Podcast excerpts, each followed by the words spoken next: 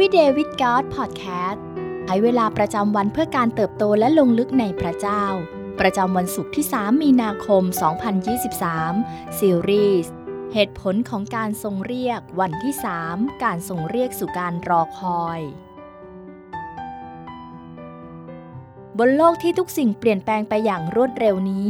เราล้วนต้องเผชิญกับฤดูกาลใหม่ ๆ ในชีวิต บางฤดูกาลอาจเกิดจากการตัดสินใจเลือกของเรา ขณะที่บางฤดูกาลกลับเกิดจากสิ่งที่เราควบคุมไม่ได้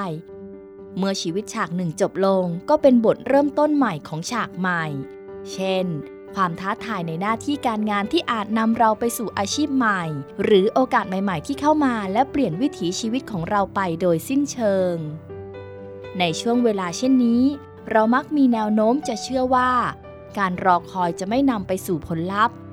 หลายคนเชื่อว่าสิ่งดีจะเกิดขึ้นได้ผ่านการตัดสินใจลงมือทำบางอย่างเท่านั้น แต่สำหรับผู้ที่อาศัยอยู่ในพระคิดแล้ว ฤดูการดังกล่าวของชีวิตอาจเป็นช่วงเวลาที่มีคุณค่ายิ่ง คือ เมื่อพระองค์ส่งเข้ามาใกล้และทำงานในหัวใจ เพื่อเป้าหมายในชีวิตของเราจะสอดคล้องกับน้ำพระทัยของพระองค์ฤดูการเช่นนี้ จะทำให้เราตอบสนองต่อการทรงเรียกของพระองค์ในเฟสถัดไปของชีวิต และเรายังพบความตื่นเต้นในช่วงเวลาแห่งการรอคอยนี้ได้ เมื่อเรามีท่าทีที่ถูกต้อง และเปิดหัวใจเพื่อโอบรับการรอคอยจากพระเจ้าไว้ แทนที่จะต่อต้านและสู้กับฤดูการแห่งความท้าทายด้วยกำลังของเราเอง สิ่งสำคัญที่สุดในช่วงเวลาที่เราต้องตัดสินใจคือ การเข้ามาใกล้พระเจ้า ดังเช่นในยากอบบทที่4ข้อ8 ที่บอกว่าพวกท่านจงเข้าใกล้พระเจ้า และพระองค์จะเสด็จเข้ามาใกล้ท่าน พวกคนบาปเอ๋ยจงชำระมือให้สะอาด คนสองใจจงชำระใจให้บริสุทธิ์ บ่อยครั้งที่พระเจ้าทรงใช้ช่วงเวลาแห่งการรอคอย เพื่อดึงเราให้เข้าใกล้พระองค์ ให้เข้ามาใกล้กับหัวใจของเราเอง และให้เข้ามาใกล้กับผู้คนที่เรารัก คริสเตียนหลายคนเป็นพยานว่า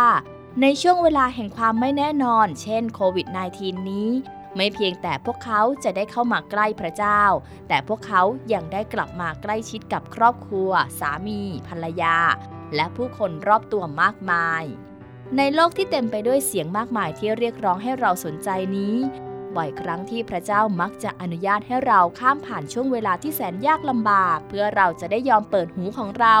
รับฟังเสียงของพระองค์ และรับเอาทิศทางใหม่จากพระองค์ ในโลกที่บ้าคลั่งเช่นนี้ บ่อยครั้งเรามักจะยัดเอาพระเจ้าเข้าไปในชีวิตอันแสนวุ่นวายของเรา เราพยายามบังคับให้พระองค์เป็นกิจกรรมที่สอดคล้องกับชีวิตประจำวันของเรา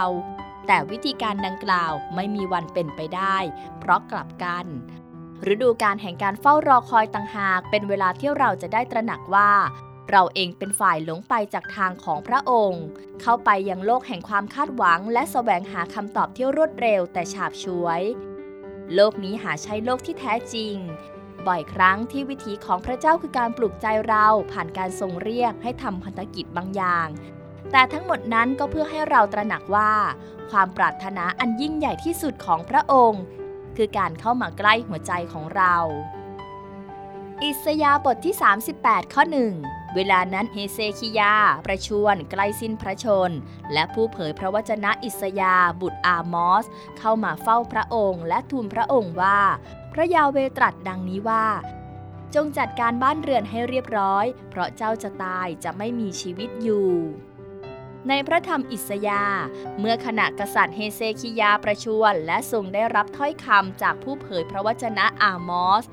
ว่าพระองค์กำลังใกล้สิ้นพระชน เฮเซคิยาร้องทูลขอการช่วยกู้จากพระเจ้า และหลังจากช่วงเวลาที่ทรงอดทนรอคอยไม่นาน พระเจ้าได้ทรงส่งผู้เผยพระวจนะอิสยาห์มาแจ้งให้กษัตริย์ทราบว่า บัดนี้พระองค์จะได้มีชีวิตต่อไป และเพียงแค่ได้ยินถ้อยคำนั้น เฮเซคิยาก็รู้สึกได้รับการปลดปล่อย และสรรเสริญพระเจ้าด้วยบทเพลง ก่อนที่จะได้รับการรักษาเยียวยาจากพระเจ้าเสียอีก แม้ในความมืดมิดอันไม่แน่นอนที่เฮเซคิยาเผชิญ แต่พระองค์ได้ทรงเข้ามาใกล้พระเจ้า และได้โมทนาถึงพระคุณและความรักอันสดใหม่ของพระเจ้า ผู้ทรงเป็นพระผู้ช่วยให้รอดของท่านอิสยาบทที่ 38 ข้อ 15 ถึง 17 แต่ข้าพเจ้าจะพูดอะไรได้ เพราะพระองค์ตรัสกับข้าพเจ้าแล้ว และพระองค์เองทรงทำเช่นนั้น ข้าพเจ้าดำเนินอย่างสงบเสงี่ยมตลอดปีเดือนของข้าพเจ้า เพราะความขมขื่นในใจของข้าพเจ้า